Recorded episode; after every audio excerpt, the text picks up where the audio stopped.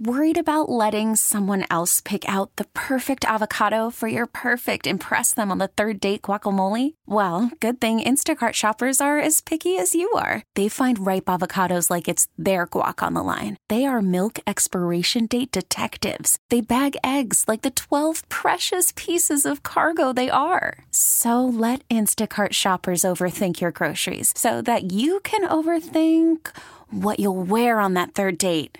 Download the Instacart app to get free delivery on your first three orders while supplies last. Minimum $10 per order, additional term supply. This episode of Enough About Me is brought to you by our great friends at Milton's. At Milton's, you'll be as comfortable in our stores as you'll be in our clothes. South Shore Plaza Branch, which I'm sure is a great location, but my location is Chestnut Hill Square, Chestnut Hill.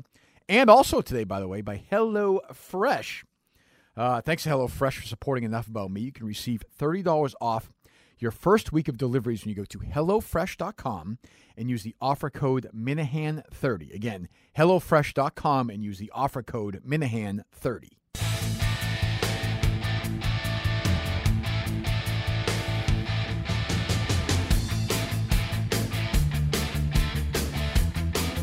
All right, another repeat guest, Tom E. Carney. He was on one of the earlier ones, I think, one of the first, eh, maybe five or six. I don't know.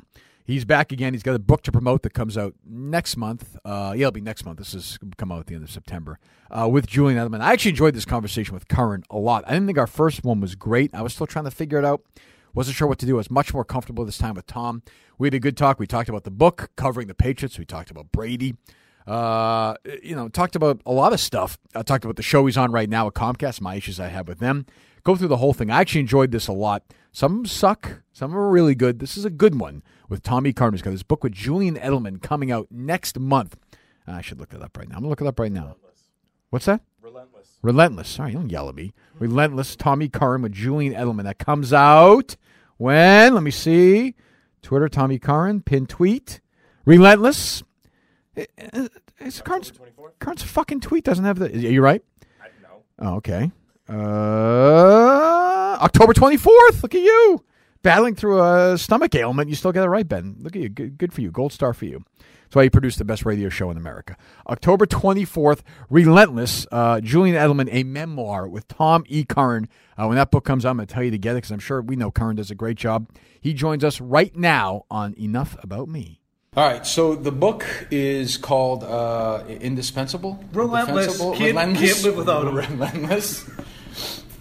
Relentless until a preseason game comes along and then he blows out his knee. No, he continued to be relentless in that game, which He is did? why he blew out the knee. is that what happened? So when you're Tommy Karn and you write the book Relentless with Julian Edelman, which comes out uh, November 25th, October 24th. October 24th, fine, October 24th, uh, Little Brown Publications.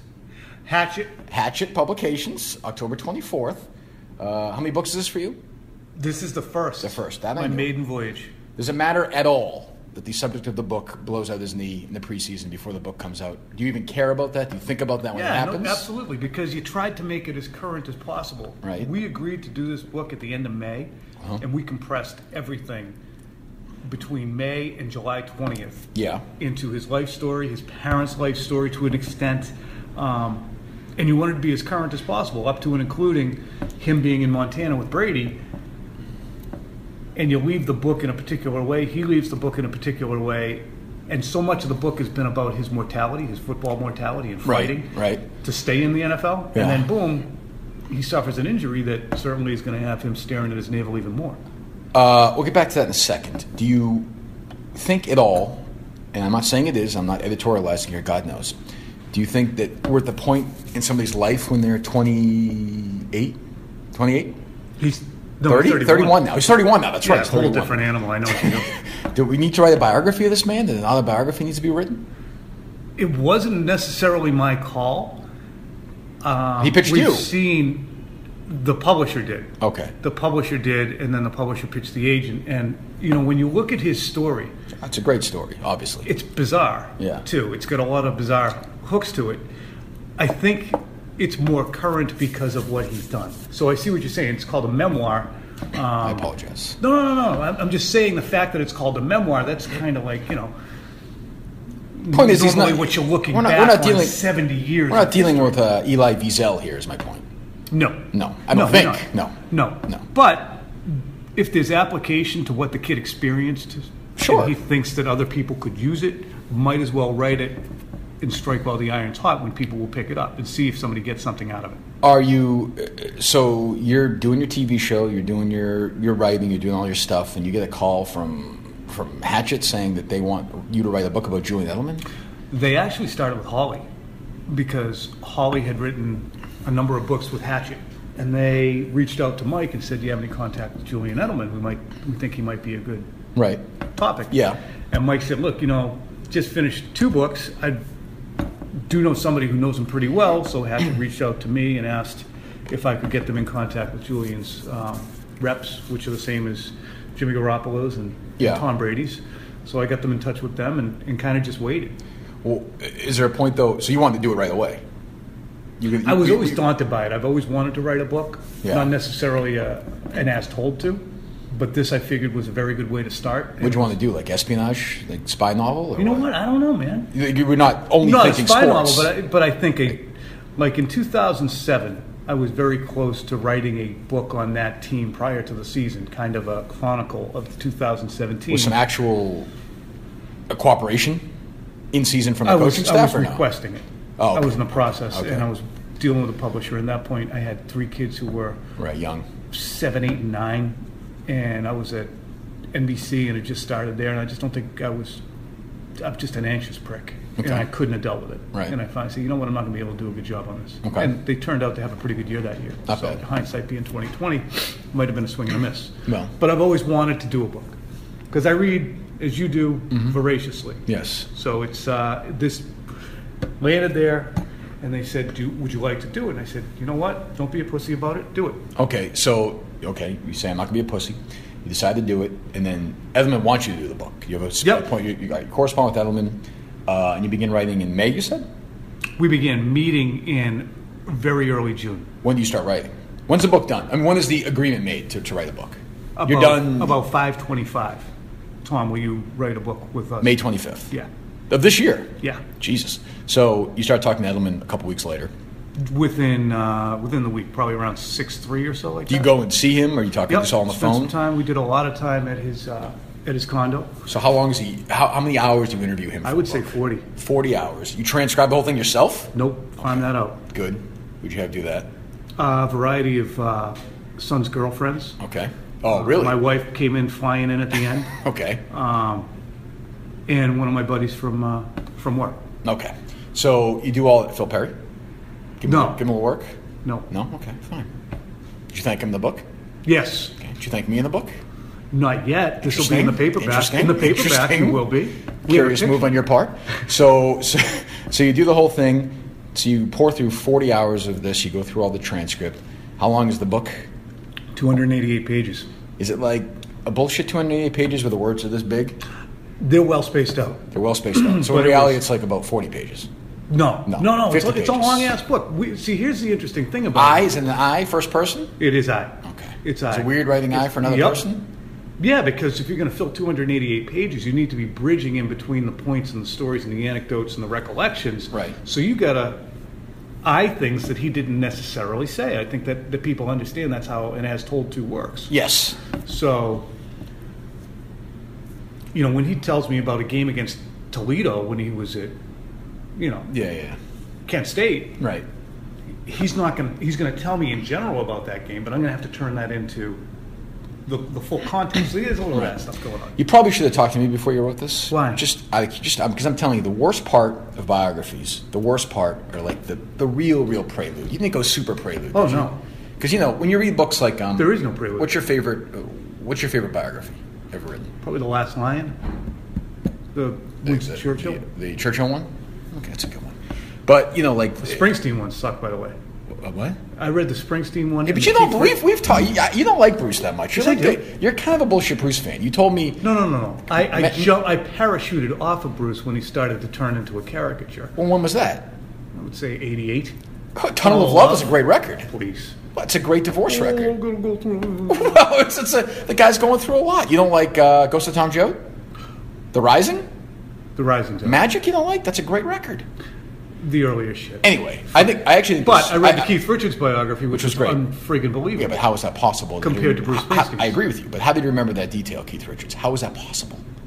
he, well, he stopped How- using drugs in '71. but I mean, how was that? How was that? How was that? Do you remember? Are you one of those It was- people? it was a stunt. Do you No, remember no. things when you were a kid? yeah, I remember my kid stuff, but it's No, not scary. your kid stuff. Do No, you- I remember my personal Right. shit. Like my first recollection is when I was about three. I've heard people say they remember stuff from like 18 months. I'm like, no, you don't. But you don't remember like specific, like a lot Yes, of I stuff do. from first grade. I do.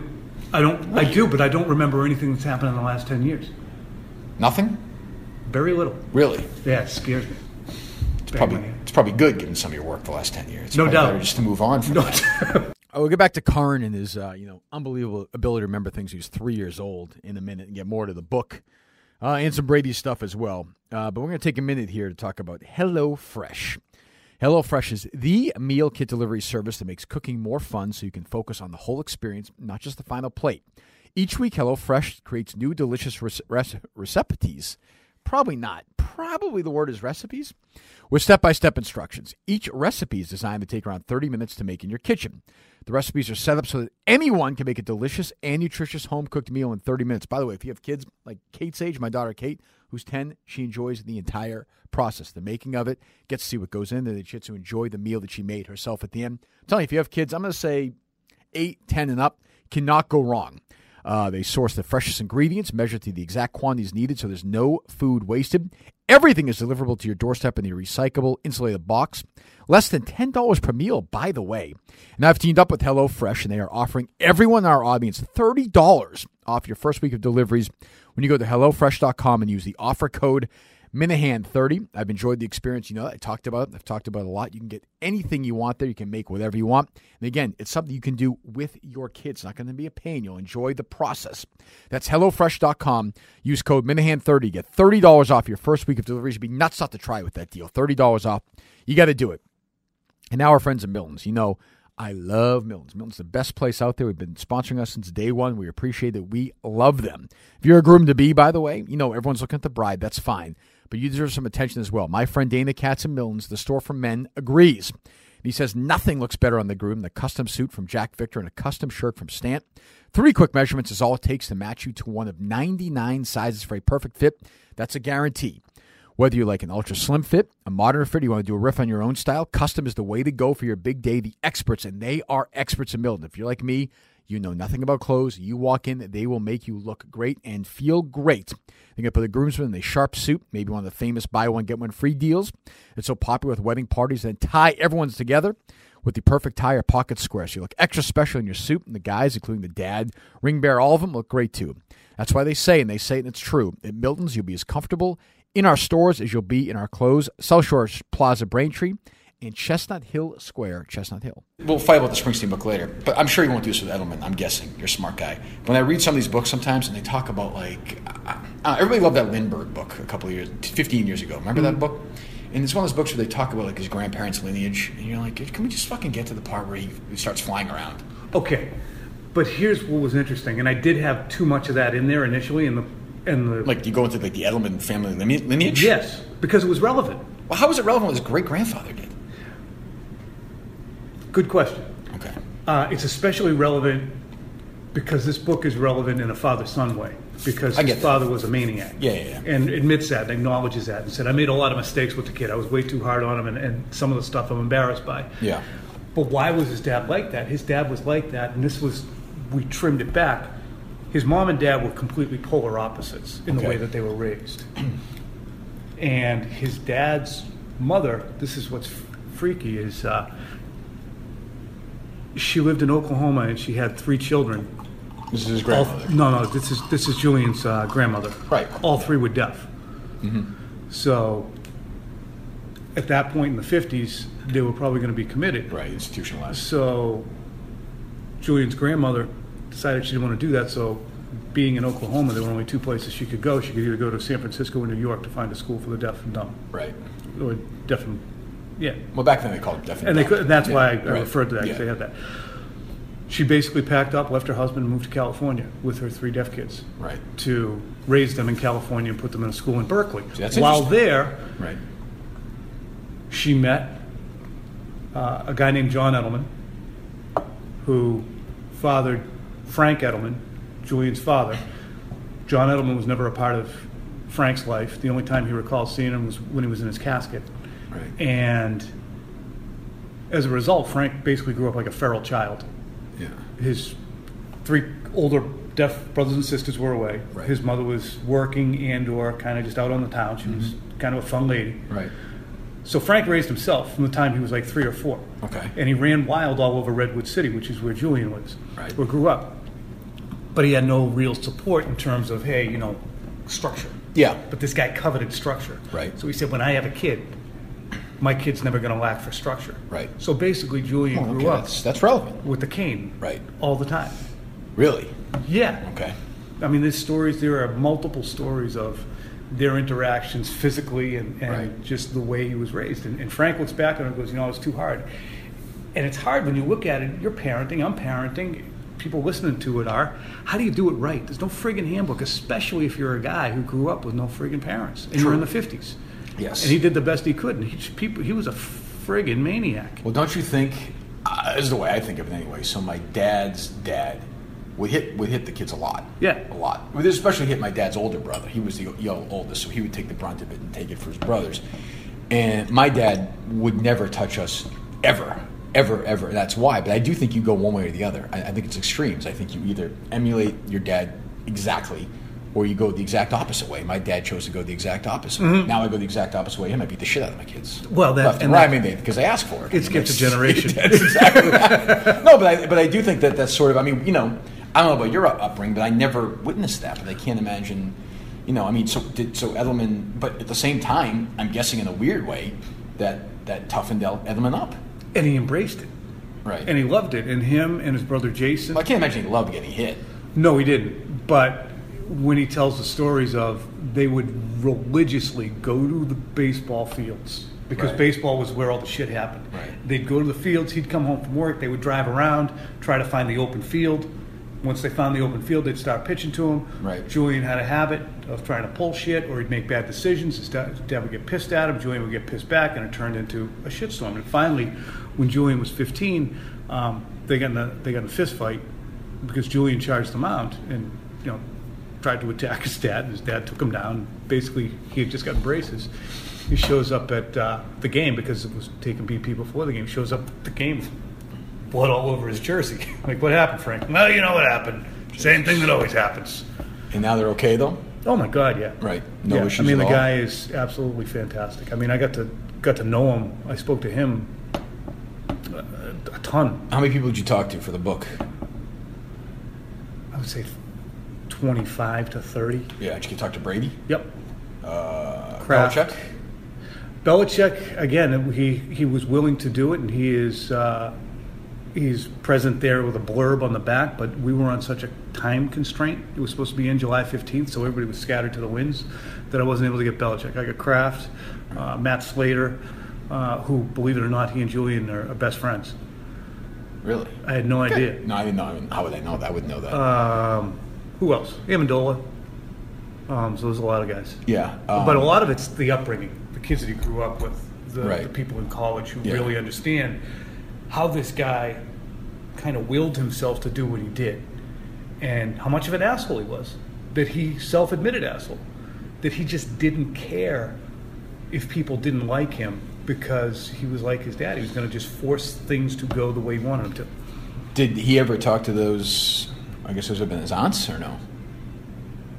Am I wrong? Oh, the The deaf- the deaf- kid. yeah, no, the- I, I, I didn't talk. No, no, I not you. Would have Edelman been ever. fruitless. No, Edelman ever. I'm saying, did he ever? Did he ever meet them or have a relationship with Yes. them? Or no? Are they alive?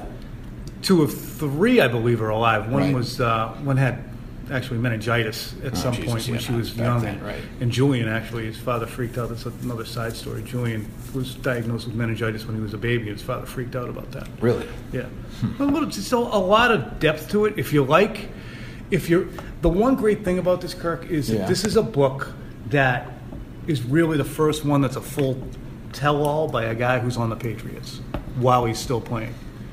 Brewski did one after his stroke, but that really focused on the stroke. And Right. Gronk did one with his agent that was It's a terrific read. yeah. It's one of the great books of all time. So But I mean, is Edelman? Because when you talk to these players now and you deal with them, and we talked to him on the air, or whatever. I mean, is Edelman? Do you get the sense even still when you're talking to this guy who you know by the book that he knows has to be on this? Does he hold back a little bit when he talks about the operations of the Patriots? No, he didn't. Not- so all right, I'm gonna ask you this: when it comes out, will this piss off people in the Patriot organization? Will a guy like Belichick say, well, wh- wh- "Why are you saying this?" Uh, see, that's the thing is he tells a lot of behind the scenes stories. Like, give me, give me a good one. I would guess that, that, that his relationship with Welker was, was an interesting one. Didn't like him. Welker wasn't having it. Welker Well, I was, don't- was right. and I spoke to Welker for the book too. And, you know, Welker said, you know, in the sidebar, one of the things he said is, uh, you know, Julian's different. And, and that's, uh, he's, he's kind of a guy you have to get used to. He's an acquired taste. It wasn't so much that he was an understudy and that upset him, or No, it drove him fucking crazy. Right. He just was always just going a million miles an hour, million questions. Um, and Welker was more of an understated guy. And like Right. I remember Julian said, you know, he'd he'd be in a line. He'd always made sure to take the rep behind Welker, so he Right. could watch what Welker did. And one time, Julian asked Welker a question. Welker goes, "How about this? Why don't you just watch the fucking coach, and then do what he tells you to?" right, right. Was that? There's that scene in the uh, in that one that Belichick did with the NFL Network, that two-parter. Remember when? do your job, yeah. Yeah, and I'm talking about the, the one. Was that was that Do Job one, 10 years, seven, eight years ago? Whenever that Oh was, the right, shitty no, no, year, no. The Ravens. I year. know which one you're talking You know about. what I'm talking about. Yeah, And Edel- and Welker's heard Edelman has that great game behind in the preseason, and he talks about Wally Pip or whatever. Mm-hmm. And uh, and Belichick says something to Welker, and Welker's like, yeah, yeah, good for him. And Belichick's like, yeah, way to be competitive, and just walks right. away. It's just Eh, Welker. Welker talks about that. Oh, it yeah. actually bothered him in hindsight. Yeah. Uh, it- and he actually said uh, about- about Bill, he goes, well, "That's predictable, Bill. You know, I don't know who it is." And he makes it sound like I'm. I don't give a Right. shit. Right. Who's a better player? Edelman. I think so too. I think he's a better football player. Although you forget how good Welker was, though. Oh, he was At his- incredible. At his best, he was unbelievable with that team. God, 122 passes.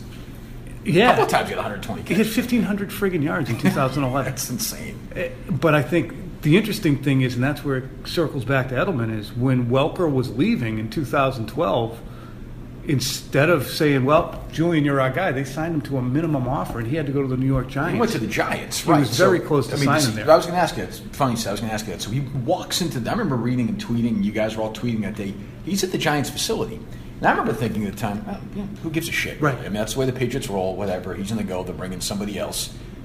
Was he doing that because he wanted the Patriots? Did he want to stay with the Patriots, or was he prepared to sign with the Giants? Was that going to happen? he was prepared to sign with the Giants, and um, Ben Rowitz, who's uh, Yeah, Brady's. very close with Brady and very close with, with Edelman. Uh, they sat, Rowitz told me that, you know, Edelman was at his house just kind of crying about the decision and just wrenched about it. And Brady eventually said, you know what? Come back. Trust me. I'll make it work. Trust me. It, it will be the best thing you do. Don't go. And, uh, but he was friggin' close and, and he felt, you know, kind of a little jilted. He was also very close to signing with the Niners after that 2013 season. Right.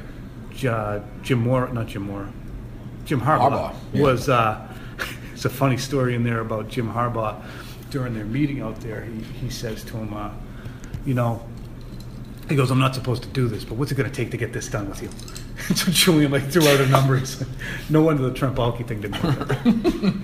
Um, oh shit, what was I going to say? Oh, Brady. So we were talking before this podcast started. I was talking about how Brady's on with us still every week, and I don't think right now he's that crazy about it. Mm-hmm. And I wonder at what point does Brady just say screw it? And you said, you know, you didn't say he's a company guy. I forget the phrase you used. He's an infantryman. He's an infantryman. I mean, stuff like that over the years, you know, he's close with Edelman, obviously. But even back then, he's not going to step in and say that Belichick or Kraft signed this guy No, other quarterbacks would and have obviously in the history of the league. That's just never been the way he's operated. Huh? no, and that's Edelman's what- okay with that. Yeah, I mean Yeah. Edelman is is of the same mind. I mean that's that's the way he was raised with that Right. player, coach, father, kid, all that stuff. Very s- very simple. We're not friends. We're not sharing, and that's why you see Belichick and Brady, and they're not as close right now as you probably would say. You know, Belichick and Harrison are, or Belichick and any number of players who have moved on. Um, and I think that'll come later. But I wouldn't consider their relationship to be excep- exceptionally close. He told us he's never spent time socially with Belichick ever. I mean, they played Pebble Beach or whatever, t- but that's that was arranged. He's never had dinner with him individually. That's what he said. I mean, Yeah. you know, it's that seems. You just think of them as this the greatest you know pairing of all time. But then again, I don't know how many times Popovich and Duncan had dinner together. or- But doesn't that or- make sense when you look at the history, Corey the, the Jeter, I don't military know. history of shit? And When you look at Belichick growing up in the s- place that he did, Naval Right. Academy, and there's Yeah. a, you know, a, a chain of command, and you can't be fr- can't be fraternizing with the True. That's true. Yeah, I guess that's true. because it ain't gonna, it's not gonna help you. It's not gonna help you with the rest of the locker room. Do you think anybody's? And I guess Halberstam did it to some extent, but that's a long time ago, and Belichick's done a lot since then. Is somebody going to sit down? Will Belichick sit down with somebody at some point? I can't Do imagine it one of would- these my life stories? Have to, because he gives a shit about the history of the league. You look at the library that he has in his home. You look at Right. the access he's given NFL films, and you have to say at some point he will. I wouldn't be the least bit surprised if he doesn't write it himself to a large extent. Right. Um, what about Brady? I'm not counting this thing. I'm, I'm, I'm in an actual book where it's about you know. I'm not talking about night Yeah, I I would. I would think Brady will at some point. Yeah, you going to try and get in that? I don't know, man. I mean, I, I'm. Did you enjoy this process? I did, but like I said, I'm just sometimes I'm pretty easily daunted. I mean, I'd like to write a Brady book, right? It'd be good for the business. I would say. Um, but you know, I get daunted by like, would I do the whole thing justice? Would I be able to do the right job for it? And then what I would inevitably do is somebody else would get the book, and I'd be like, well, shit, I could have done a better job than him. So, Right. Again, stop being a pussy about Well, is there, it. has, has there been a book in those 10 years where you said, since the 07, you said, shit, I should have written that one. This guy wrote this. Yeah, Michael wrote Belichick Brady. Yeah, that's true. You know, and Ian O'Connor um, from E Is he writing one right now? ESPN, he's been like hovering he- I around feel- Belichick for a long He's time. been writing a lot of Brady Belichick stories the last Yeah, few he's been years. around for a long time, and I don't. I, I The other know guy's he's writing the diligent. Brady, the, um, ah, shit, the DC guy. He wrote a New York Times Magazine story about Brady. Leibovich? Oh yeah, He's writing one, right? Yeah, and he's he and I have become really good friends during the Yeah. process, and uh, he's actually excellent. I mean, do you like his writing? in I general? read this. I read the DC one he did a couple of years ago. What the hell's the name of it? I don't know. I read it. It was pretty good. It was He, pretty good. he is. Uh, I don't want to talk out of turn regarding his his structure, but we talked last Thursday before the game, and so much has happened since 2014 when I when he started it that I think his his vision has widened, Widened, yeah. on the whole thing. And Sure. it's more of a league thing, but I think the Brady and Belichick are going to be a massive part of it. But that's going to be a great book. well, what's it going to be about?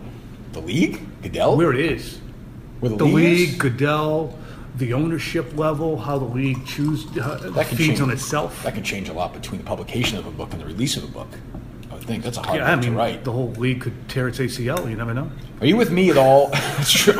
Are you with me at all? We'll get back to the book in a second. I feel like Charlie Rose right now. This is fun. Yes, I'm enjoying it. Are you with me at all in that craft? Kind of try to play both sides on this Goodell thing. I mean, you can't call press conferences. You can't, and then all of a sudden be part of a committee that gives this guy a new deal. I think what's fascinating is No, that yeah, but I mean, he. I I thought that it started in May of 2015 when he said, "I stand with the owners," and what happened there was he got with that group at the Ritz Carlton in San Francisco. you mean like the Rooney's and, And they looked, they, they kind of gave him the high hat. Right. And he felt like he might have felt in 1992, 93, or 94. He felt like the outsider again. And I think few people put their arm around him and tried to talk sense to him and said, we'll work something out, be- which is what Kraft himself has said. Sure. I thought we, I would be able to, to, you know, manufacture and politic. And it didn't happen.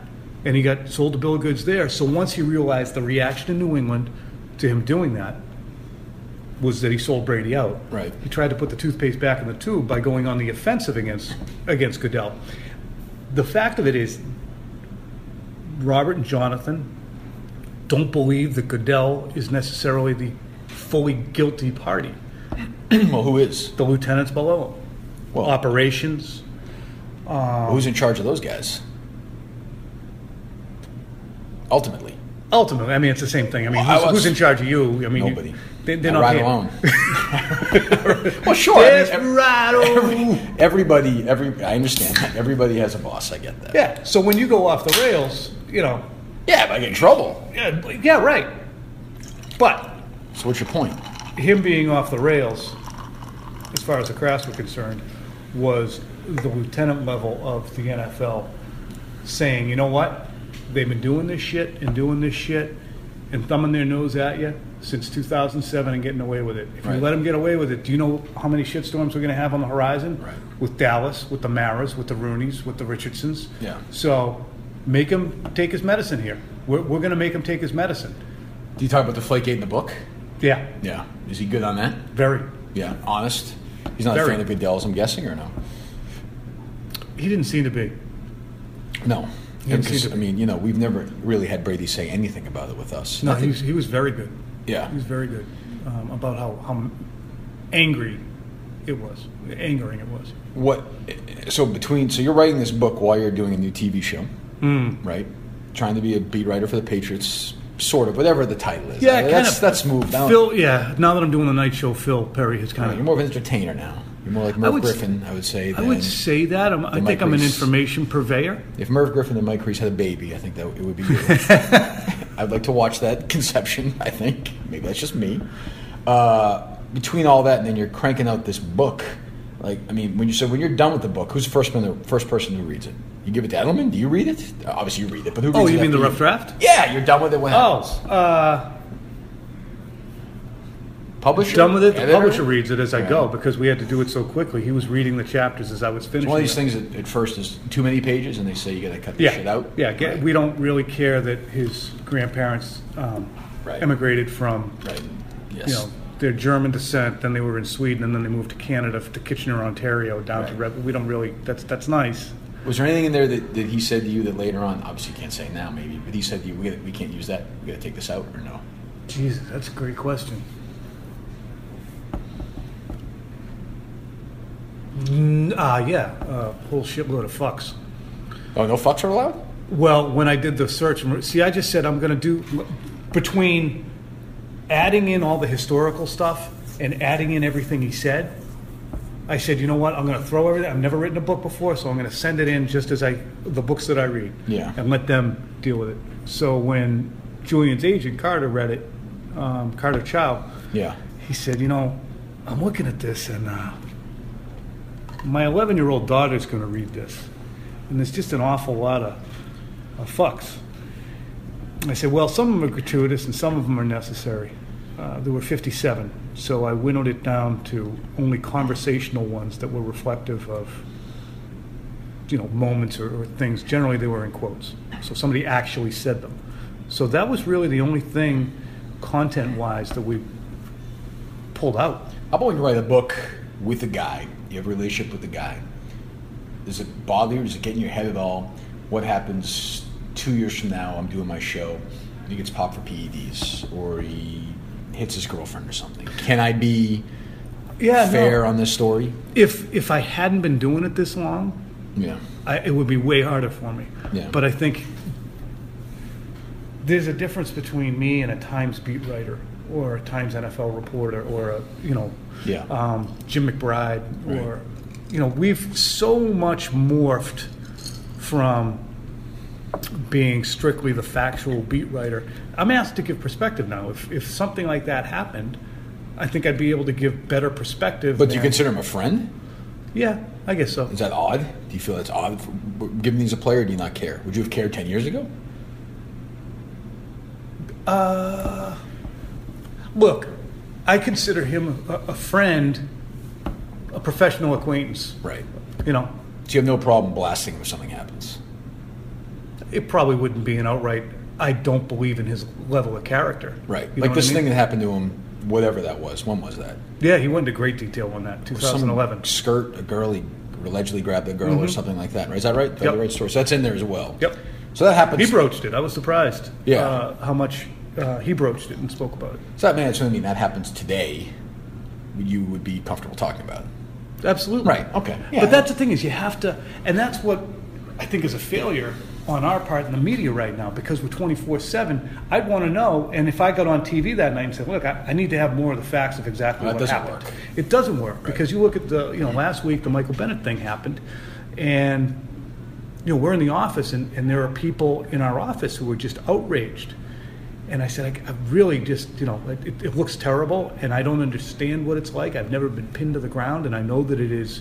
I've read, you know, the broken windows theories of policing and Right. all the shit that went on in New York, uh, read Bat Taibbi, and, and I understand Yeah. how much damage that did. But until I know why this one particular person in a sea of people who had heard gunshots was asked to get on the ground, then I need to know more. And I think people are weren't accepting that that there's a rush to find out. Now, are we ever going to find out exactly what the Las Vegas Police Department alleges Probably happened? not. And, and to be honest, if he finds out that the Bennett's Bennett's not telling the truth, it'll just go away. Right. I mean, LeBron James' story just went away, and that's ultimately we talk about a lot in the show. Is you know, I just want proof. That's all. Just give me. Just I'm looking at it from. Give me. I'm not saying I don't believe somebody says something or I don't. You know, but can we wait for proof before we rush to? Before we. s- I mean, journalistically, I'm surprised at some of these. And that's the guys. same way we, we get. That's why you know we got here was because of an uh, you know hypothetical instance with with a player that I developed a relationship with. I'd want to know all the shit that happened. right. Like, for instance, take Guerrero for instance. We have a caricature of him that we resort to frequently when his name comes up. He's Alex a- Guerrero. Yeah, which yeah, he's a witch doctor. He's uh, you know, Well, I, I- oh, I mean, we have some proof too. I mean, he was peddling fake cancer juice. I mean. that truth, that fact, has moved through a filter and become viewed through one way. Now, was Well, it- I think I've been a big part of, of moving it that way. no doubt, Right. but has it? Which is I wouldn't bring it up to you if you hadn't. Right. Okay. Um, I asked him about it. He didn't want to s- go into chapter and verse on it because he figured it was. you talked to him about this counterproductive. book? No, I didn't. No. Uh, I wanted to, but again, fucking ridiculous time crunch. But Yeah. yep. Um, the way he states, stated it to me when I've spoke, spoken to him in the past is look, he didn't want to be portrayed as a doctor. The person who did that shit way back portrayed him as a doctor without his consent. Okay, but he's, Guerrero. still, but he's still selling this obviously bogus bullshit cancer stuff. Yeah, but you say it's obviously Well, bogus if he believes it to be helpful in combating. I mean, there's a point at which But that's oh, a- yeah, but that- but that's I'm a- stage four metastasized. I'm not sure that he's going to walk up to him and say, "Well, I got something that's going to well, I fix it." understand my sensitivity's probably heightened toward it, but I'm, I'm saying, but I, I am saying that you know that's not. But you're also painting the way that that's not the way he pitched it. I mean, we've I've read the transcripts of the stuff he sold before. It's not like he said, "Well, if you just got diagnosed and if it's stage one or two, come on over here." Well, you know what? Then that's probably where I'm coming up short because I haven't read the transcripts. of Yeah. how he pitched it. and uh, you know he's obviously had some financial dealings and Mm-hmm. i would just say for me and like I, I like you like Guerrero. I mean, you you you, you think just- it works. I've spent which time is- with him. I understand. I, I mean, I totally get that. But what I would say is like, other than the Boston Magazine story, I am personally surprised that Tom Brady and you have this is right here the TB12 method. Uh, The reason it's here, if you, I just got the friggin' thing in my house today when I was walking out.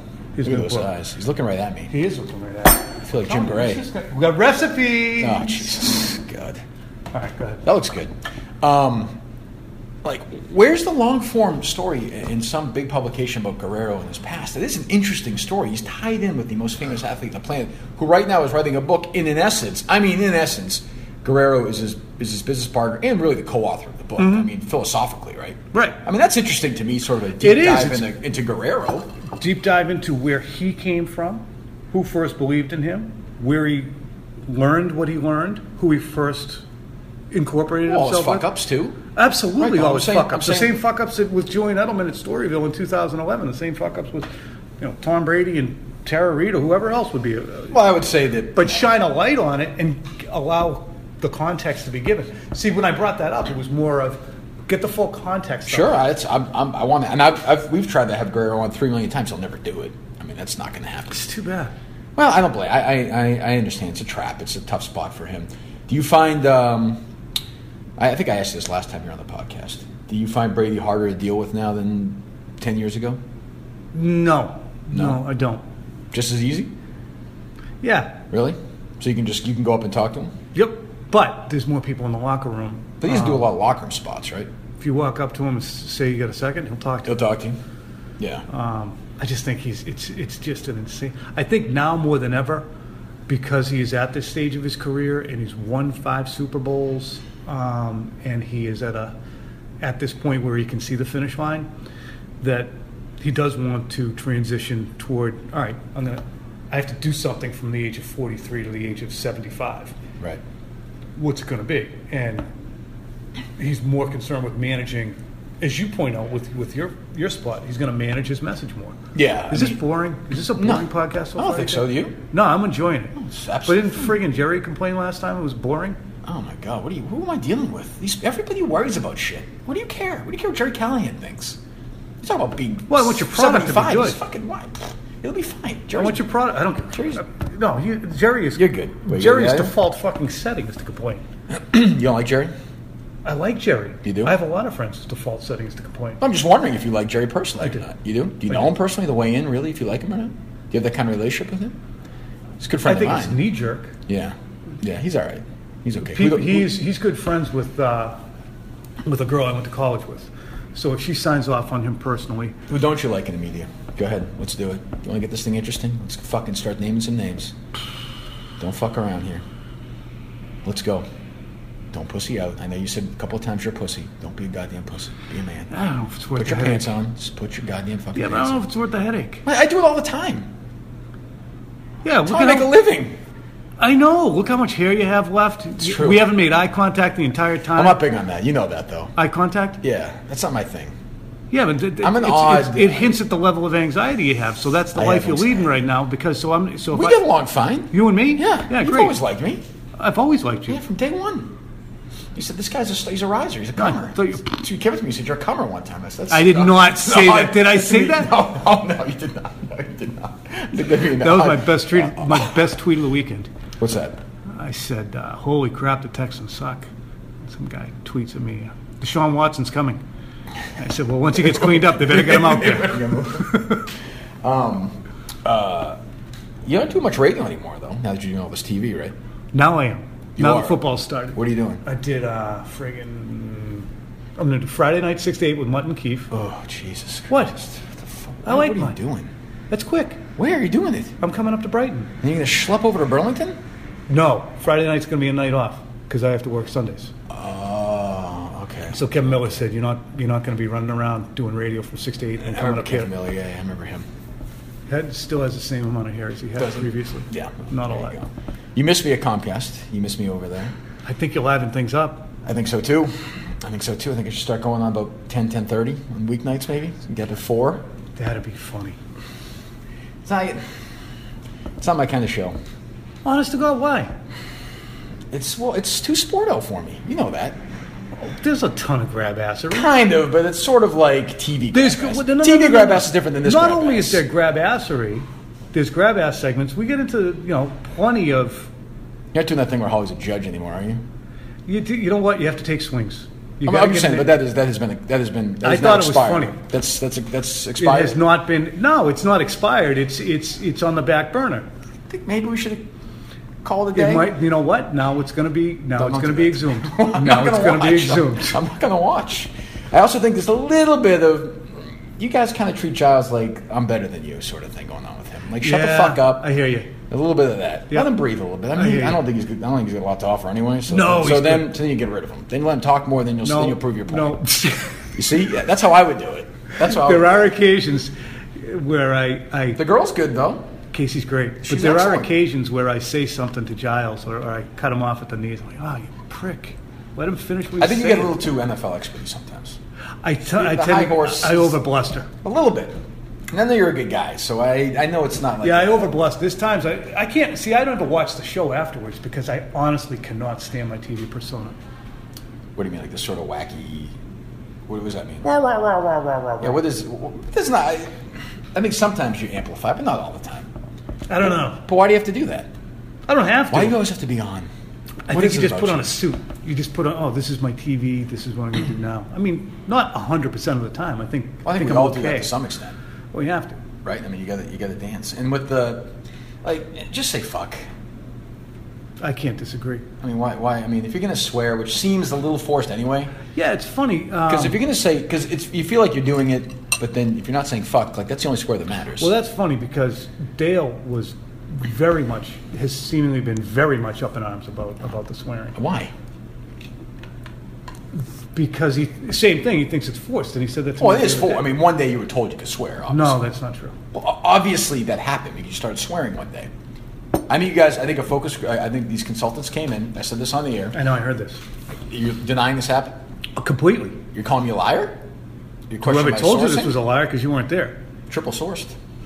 Triple wrong. Excellent sources. Casey Smith was one of them. She was She not certainly wrong. was. Because I laughed about it when I heard it. I said it to, to Holly. I was like, allegedly a focus group came in and told Focus us we could group swear. came in. Yes, yes. The only guy we've had it is a former guy from uh, ESPN, Jerry Madelon, who's Right. a media guy, and he doesn't like the swearing. Okay. But initially, when we were starting, we said, you know, we want to push the envelope. I said, Does that mean swearing? You know, yeah, well, you know, it's after nine, it's cable. We'll see, we'll see how it goes. I mean, I can show you emails where they say, okay, that's enough with, with that particular. Um, Well, are you are you Swear. X amount of swears per show.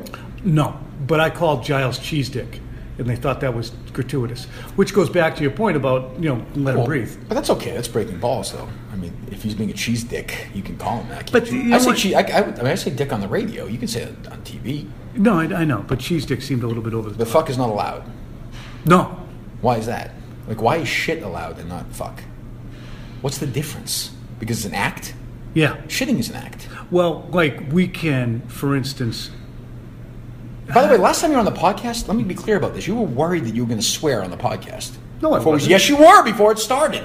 You said, "I'm worried that the, the no, no, no, no. I was worried there were going to be third rail topics brought up. you don't care about that anymore." No, because I swore on the last podcast. But you don't care about third rail topics. Are they open now? Like what? What were you worried about?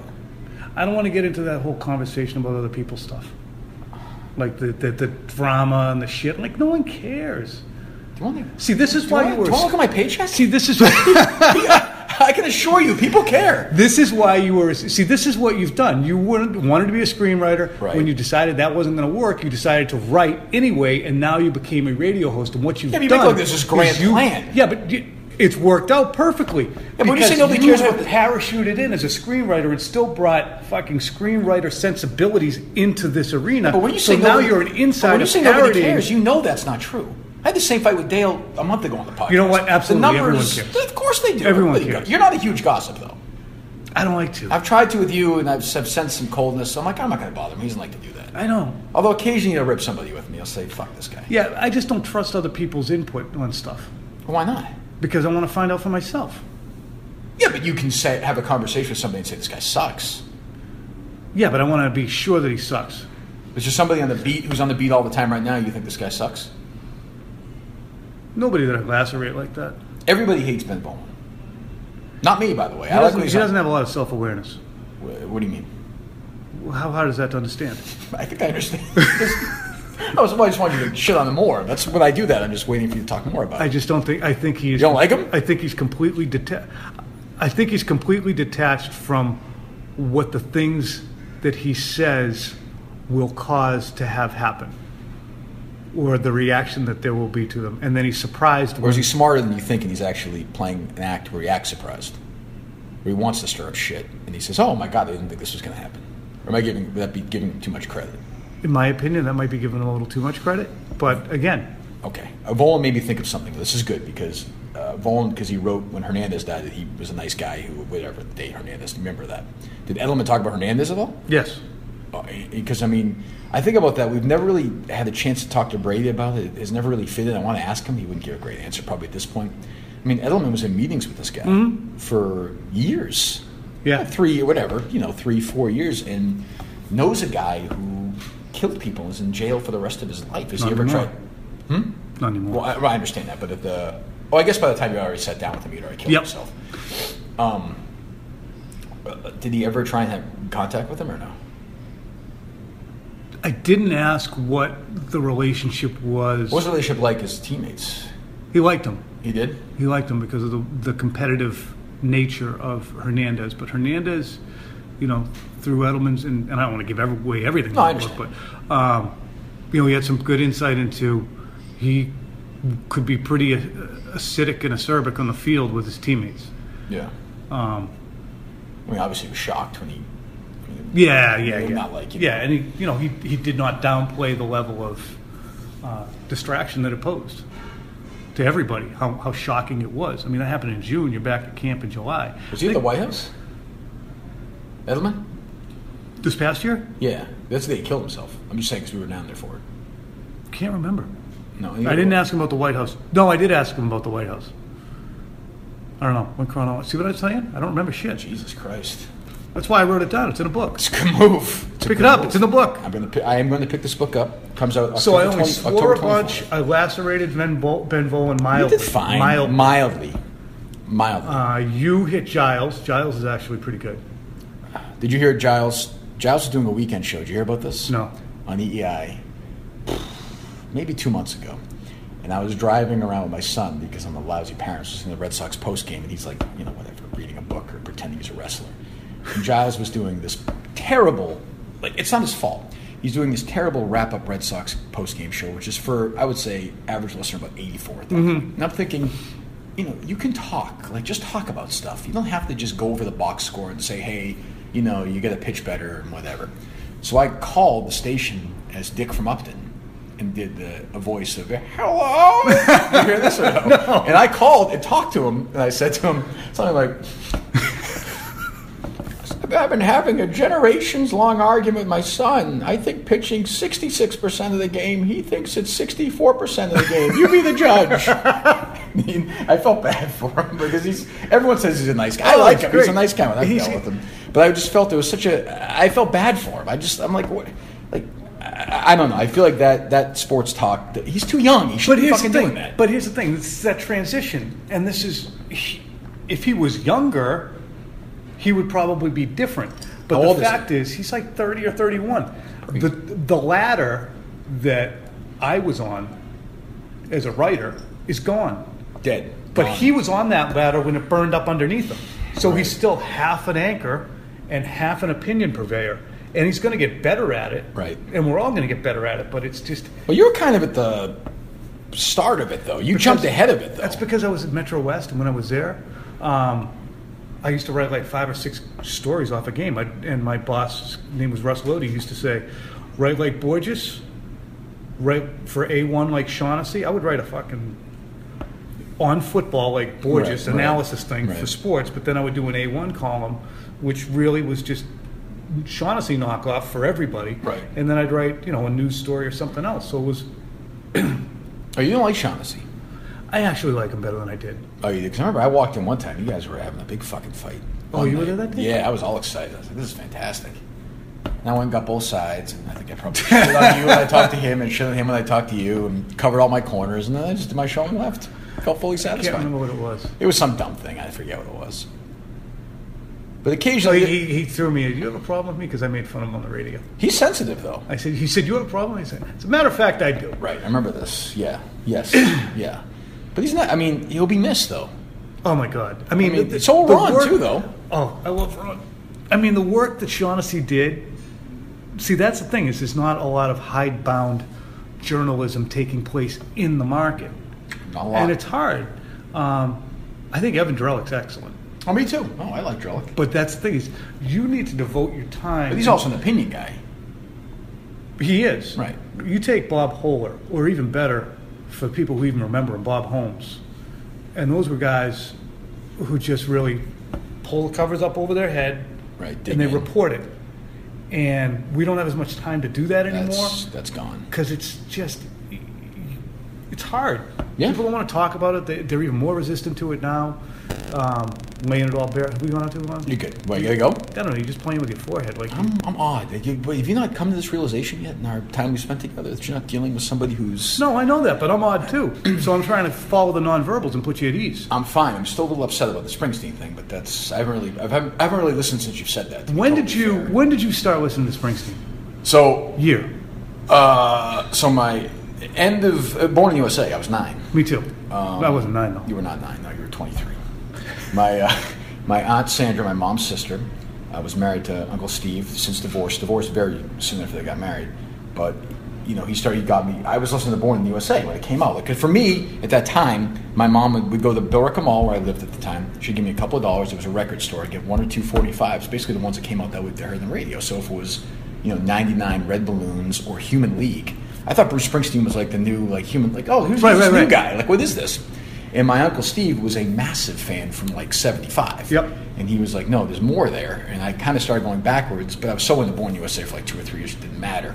But then after that, I was, I mean, I really never left. I never went anywhere else. I kind of had a point at like 84. There was two roads, right? You see right here? I could have gone, it was Van Halen or Springsteen at that point. I remember I was 10. Really? Yeah, so I mean, Van Halen was fucking awesome. I'll wait and jump in Panama and hover teacher. I'm 10 years old. But I, I felt the pull. I think Michael was a big part of it, the pull of Bruce. So I, luckily, imagine if I was a fucking diehard Van Halen fan at this point. It's tough. Fucked. So Bruce, and he's the greatest. And I agree, a little bit of that book is odd, and but some of the stuff, the chapter, you read the whole book. Yeah. The chapter where his dad dies and he says goodbye to his dad and all that stuff Yep. is awesome writing. I think that's a great chapter. I read that chapter. I've read that chapter 50 times. Really? Yeah. I read it all the time. Huh. You busy? What are you doing? Breaking stories? I haven't done shit in an hour. Last time we were on, the podcast ended and Brady's suspension got, remember that got upheld or changed or some fucking thing? Yeah, that was the first time we did- The first time, the, the whole thing. Have we done three? Two. We did three. Two. Two. Yeah, the Brady thing got uh, You and Chris reinvoked, Curtis. Yes. reinstalled. Yes. Aren't you going to ask me what I'm reading? I was about to ask you what you're reading. I, I just finished The Executioner's Song by Norman Mailer. Just in time. Gary Gilmore. Great book. Have you read that? Yes, I read that book Holy shit. my freshman year in college. Holy shit. little thorough. Little thorough Little, is Oh, right. little too much. But when you when you have a Kindle going, you don't know how much is left. So Yeah, you see, just I, keep I don't. flipping. I think we talked about this last time. I, don't, I can't. I just need a keep book, flipping. I need a book in my hands. Yeah, how I many just- pages is that in Kindle, on a Kindle? I have Uh, no idea. 3,000? It was a thousand on on regular. The, f- the physical book is the Have you ever read the uh, the four John Updike Rabbit books? You Run Rabbit Run, and I'm not a big Updike. Oh fan. my god! I'm not a big Updike. I don't fan. understand why you wouldn't be. Is there hints of Updike in, in this book? No, Is that not at one all. book? But that was what I read before. I just plowed through the. You're probably like me. You grew up. You read a shitload of sports biographies, right? Yep. What's is there? Is there a model you had in mind when you wrote, when you wrote this one, or no? Anything you said? Oh, you know, this kind of. I want it to be like this because let's be honest. There, you could fill this 50 rooms with shitty sports biographies. Yeah, no, I, I The honestly. good ones are, would you, I would say, are, are infrequent. The, a guy who wrote a great biography was Andre Agassi. I heard. Fucking unbelievable. Like fully, the book is called Open, and that's what it is. He fucking bleeds on the page. Yeah, That's that what you want, warts and all. he was pretty good. His 2016 year was very tough. Good. He was very. Agassi very or tough. Edelman? Edelman. Okay. Yeah. So. Good. All right. It's called. Relentless. You can leave. It's fine. Then Get the fuck out of here. I if you got- want. I gotta go do the Relentless. thing. Go do your thing. Relent- Tonight's a quick slants night. Quick slants. So Mayo's going Phil to be Perry? screaming at me. Phil Perry, you need to loosen up a little bit. Phil's great. I like Phil. I know you. Relentless, October 24th, right? Relentless, October 24th. Hatchet books. You can pre-order it. All right, Tommy Curran, as Thanks for always, having I me, will man. talk to you soon. Of Appreciate course, it. thank you. All right. Thanks again for listening to the Enough About Me podcast. Actually, you know what? I'm really not thankful at all. You should be thanking me. You get this shit every week, these great podcasts, totally free. Do me a favor. Would you go to iTunes, download it, go to Stitcher, do the same, and leave a rating, leave a review. That's where you can help me out. This podcast is going to be number one again. I guarantee it. And you're going to help me along with the process. So, for that, I guess at the end, maybe I will thank you. There's a lot of thank yous going back and forth. Here's the point fuck you. We really need new phones. T-Mobile will cover the cost of four amazing new iPhone 15s, and each line is only $25 a month. New iPhone 15s? Only at T-Mobile, get four iPhone 15s on us and four lines for 25 bucks per line per month with eligible trade-in when you switch. Minimum of four lines for $25 per line per month with auto pay discount using debit or bank account. $5 more per line without auto pay, plus taxes and fees. Phone fee at 24 monthly bill credits for all qualified customers. Contact us before canceling account to continue bill credits or credit stop and balance on required finance agreement due. $35 per line connection charge applies. Ctmobile.com.